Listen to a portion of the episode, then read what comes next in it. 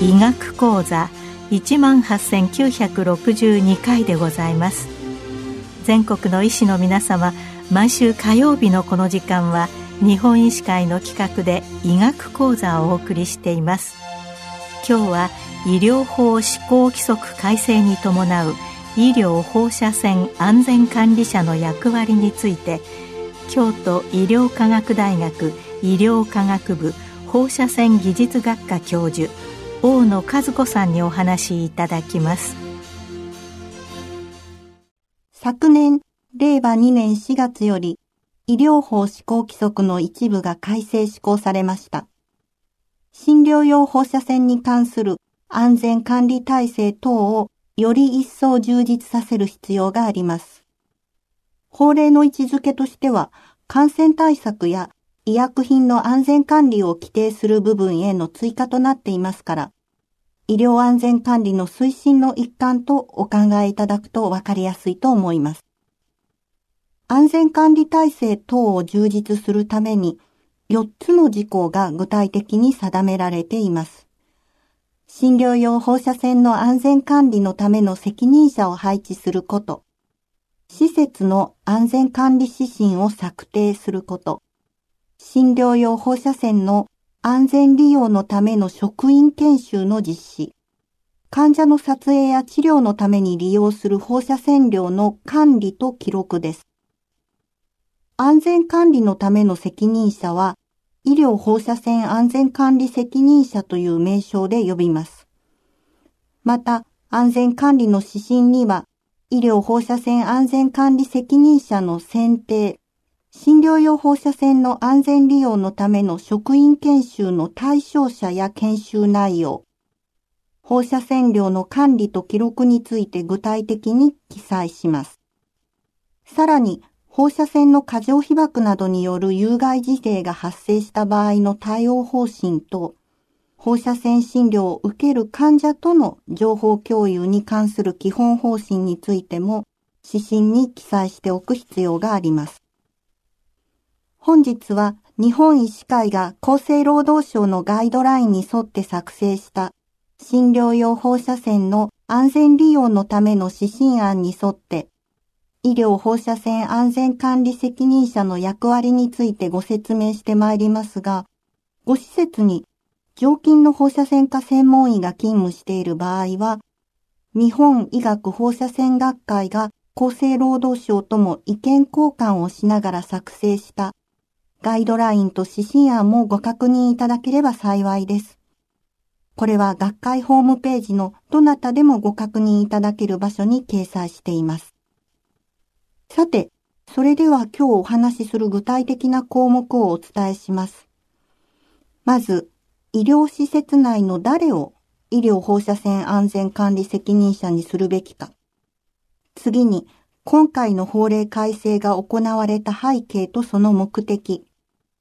そして、各施設の指針の作成方法と、これを活用して、医療放射線安全管理責任者が行う具体的な内容です。最初の話題、医療放射線安全管理責任者に最適な医療従事者について考えてみましょう。原則として医師または歯科医師が担当します。複数の医師がいらっしゃるご施設では、比較的立場が上の方が良いと思います。後ほどお話しするように、放射線安全管理の司令塔になり、場合によっては他の職員の業務改善などを指示する必要があるためです。放射線が特にご専門でなくても、本日の説明内容や、医師等が行う講習会をご参加にされたり、場合によって保健所にお尋ねいただいたりすれば、問題なく行えると思います。例外的に診療放射線技師の着任も認められていますが、この場合は医師でなければ行えない部分の代行者となる医師を施設内で決めておく必要があり煩雑です。診療放射線技師には具体的な管理の実務を依頼し、医療放射線安全管理責任者が結果の最終チェックを実施する方が良いと思います。次に、医療放射線安全管理責任者が知っておくべき法令改正の背景と目的です。日本はすべての産業での放射線利用について、国際放射線防護委員会が取りまとめた勧告の内容を関係する国内法令に取り入れることとしています。これにより放射線管理の国際的な水準を保っています。医療分野の放射線管理もこの取り決めに従って医療法で施設の構造や設備の基準を規定しています。しかし患者に用いる放射線量の上限値は規制していません。これは具体的な限度を設定してしまうと、そのことを理由に放射線診療を受けることができなくなる患者が出るかもしれず、適切な診断や治療の機会を逃すという重大な患者不利益が起こる可能性があるとの考え方に基づいています。これは世界共通の考え方です。上限値を求めない代わりに医師がその責任において放射線の利用を慎重に判断し、その後場合によっては放射線技師と協力して医療情報を得るための最適な放射線量を用いなければなりません。なお、世界的にも医療技術の進歩により、放射線診療を受ける患者の被曝が増加傾向にあります。国連科学委員会のにせんはちねんの報告書では、日本の患者ひとり当たりの放射線診療の検査件数や被曝線量が世界各国と比較してかなり高いことを指摘しています。このような患者被曝管理の特殊性と患者の放射線被曝の増加という状況に対応するために医療法の改正に至りました。それではみっつめの話題、各施設の指針の作成方法とこれを利用して医療放射線安全管理責任者が行う具体的な内容についてお答えします。指針案が日本医師会から公開されていますので、基本的にはこれを用いて、ご施設にない装置について削除いただければ、指針は出来上がります。放射線や放射線防護の専門用語の解説も載っていますが、初めて耳にされる言葉もあると思いますので、噛み砕いてご説明してまいります。最初に放射線安全管理の基本的な施設としての考え方を決める必要があります。患者被曝に関する放射線防護の原則は、医師が責任を持って診療ガイドライン等の内容に準拠して放射線診療を決定することです。これを法令では正当化と記載しています。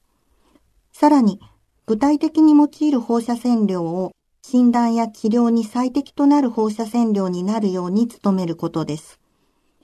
この行為が防護の最適化です。次に職員研修についてご説明します。研修の実施とその記録は保健所の立ち入り検査でも提示が求められると思いますので、厳格に行ってください。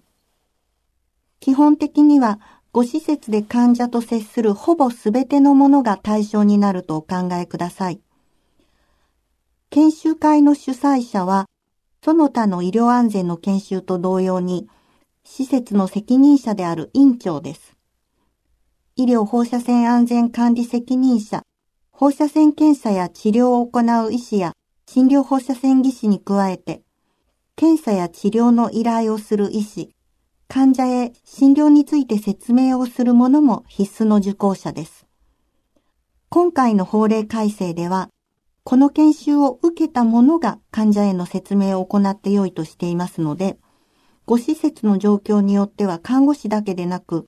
看護補助員の研修参加も必要です。また、各医学診療施設では放射性医薬品を扱う薬剤師も対象です。研修すべき項目は、医師会の指針案に具体的に記載されています。たくさんの項目がありますが、毎年これらをすべて学ぶのではなく、都度テーマを選んで実施してください。ただ、各地の保健所などは、初回はこの法令改正の概要を伝えることを推奨していますので、参考になさってください。研修については年度初めにその年の開催時期が確定していなければなりません。研修の頻度は基本的には年いっかいで、また他の安全管理の講習会と併載しても構いません。初回は単独で開催して、次年度からはさんじゅっぷんの医療安全の講習会の半分程度をこの研修に充てればよいと思います。必須の受講対象外の医療従事者にとっても、話を聞くことは放射線に関する知識の底上げにつながります。なお、講師は医療放射線安全管理責任者だけでなく、その内容をよく知っているものであれば行うことができます。しかし、テーマの一部は講師を医師・歯科医師に限定しているので注意が必要です。日本医師会がホームページに掲載している確認テスト付きの e ラーニングも活用できます。研修の記録は別途台帳で管理をします。医療放射線安全管理責任者は、研修の具体的テーマや日時の決定、対象者の選定等の企画や運営に加えて、講師を務めたり、また台帳記録の確認といった業務を行ったりします。次に、診療用放射線の安全利用を目的とした改善のための方策についてお話しします。ここには、放射線診療に関する専門的な事項が多く含まれます。医療放射線安全管理責任者は、具体的なデータ管理については、診療放射線技師に依頼をし、その記録を年いっかい検討して改善策をご検討ください。診療放射線技師が不在のご施設の場合は、装置を購入したメーカーにお問い合わせいただいても、すでにかなりの情報を持っていると思います。それでもご心配な場合は保健所にお尋ねいただいても良いと思います。まず、ご施設の放射線を用いる装置のリストを作ります。線量記録が必要と明記された装置をお持ちの場合は、患者の検査が終了するたびに記録ができるようにします。ほとんどの装置に自動的に患者に用いた線量が表示されますので、これを画像と一緒にデータ保管をしておけば良いです。別途まとめて記録することまでは求めていません。なお、少し前に導入した装置をお使いの場合は、この機能がないかもしれません。当面の間このような装置の場合は、記録が免除されていますが、シーティー 装置はメーカーがおおよその線量を推計する計算ソフトを作成して提供しています。できれば一度メーカーに確認なさってください。ご施設で記録した放射線量が防護の最適化に合致しているかどうかの確認を年一度行います。日本の診断参考レベルにせんにじゅうという記録集をまずはお手元にご用意ください。これはインターネットから無料でダウンロードできます。ここに個別に例示されている検査ごとの線量数値とご施設の数値を比較します。患者ごとに行うのではなく、標準体重と記録している患者体格に合う症例を抽出し、ご施設の調査対象とします。つまり、抽出検査を行っていただきます。診断参考レベルよりも高すぎる場合は、医療放射線安全管理責任者が中心となって、低減のための対策を検討し、記録しておきます。この作業は少し手間がかかりますが、Excel 表等の利用で対応可能ですから、特別なソフトを導入する必要はありません。なお、今お話ししたような、患者ごとの線量記録の義務はない装置だけをお使いのご施設も、線量管理は全放射線診療を対象としていることをお忘れにならないでください。別の通知で規定されている装置の保守点検の実施は線量管理の基本です。また、一般撮影や消火管投資では、撮影時に適切な絞りを入れることや、投資の占領率というものを調整するだけで、患者の占量が倍になったり半分になったりしますから、こちらは患者のために有益な行為です。特に投資の占量率は変更できるという情報をお持ちでない医師が多くいらっしゃる印象を持っています。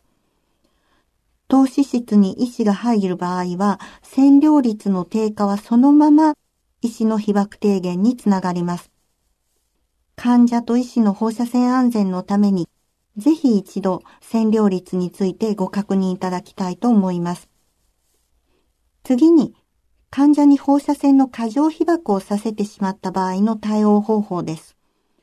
これは アイブイアール や放射線治療を行っていらっしゃらないご施設では、発生するはずがないとお考えかもしれません。しかし シーティー は誤った操作を行うと患者の皮膚に脱毛などの障害を起こすだけの放射線を出力できます。実際に日本でもこの事故は過去に発生していますから、ご施設の規模にかかわらず、医療安全の見地から発生を予測したシミュレーションをして、シナリオを作成し、これが職員がわかるように周知しておきましょう。最後に患者との間の情報共有についてご説明します。これは従来実施なさっているインフォームドコンセントに加えて、放射線を利用する検査、治療であることを患者に適切に伝えるということです。放射線診療を行う必要性だけは医師が説明しますが、その他の内容は、先にご説明した研修会に参加した医療従事者であれば行うことができます。説明は先生方がいつも患者にお話をされている調子で結構です。例えば シーオーピーディー が疑われる患者であれば、胸部 シーティー を撮影しないと病状把握を正確に行えず、今後の経過観察や治療方針が定まらないことを伝えます。次に放射線を利用するが、検査目的に合わせた放射線量になるように一人ずつ調整しているので安心して受けてほしいとお伝えいただき、了解されれば良いと思います。忘れていけないのは、この説明をしたという記録をカルテに残すことです。予約表に事前に内容を印刷されるシステムを用いれば、カルテ記載に変えることもできます。ご施設のやりやすい方法をご採用ください。医療放射線安全管理責任者は、患者がこれからも継続して放射線診療の恩恵を安心して受けるためにご尽力いただく大切な職務です。年いっかいは指針に沿った運用ができているかをご検討いただき、ご施設の放射線安全が継続するようにお取り計りください。今日は医療法施行規則改正に伴う医療放射線安全管理者の役割について、京都医療科学大学医療科学部放射線技術学科教授、大野和子さんにお話しいただきました。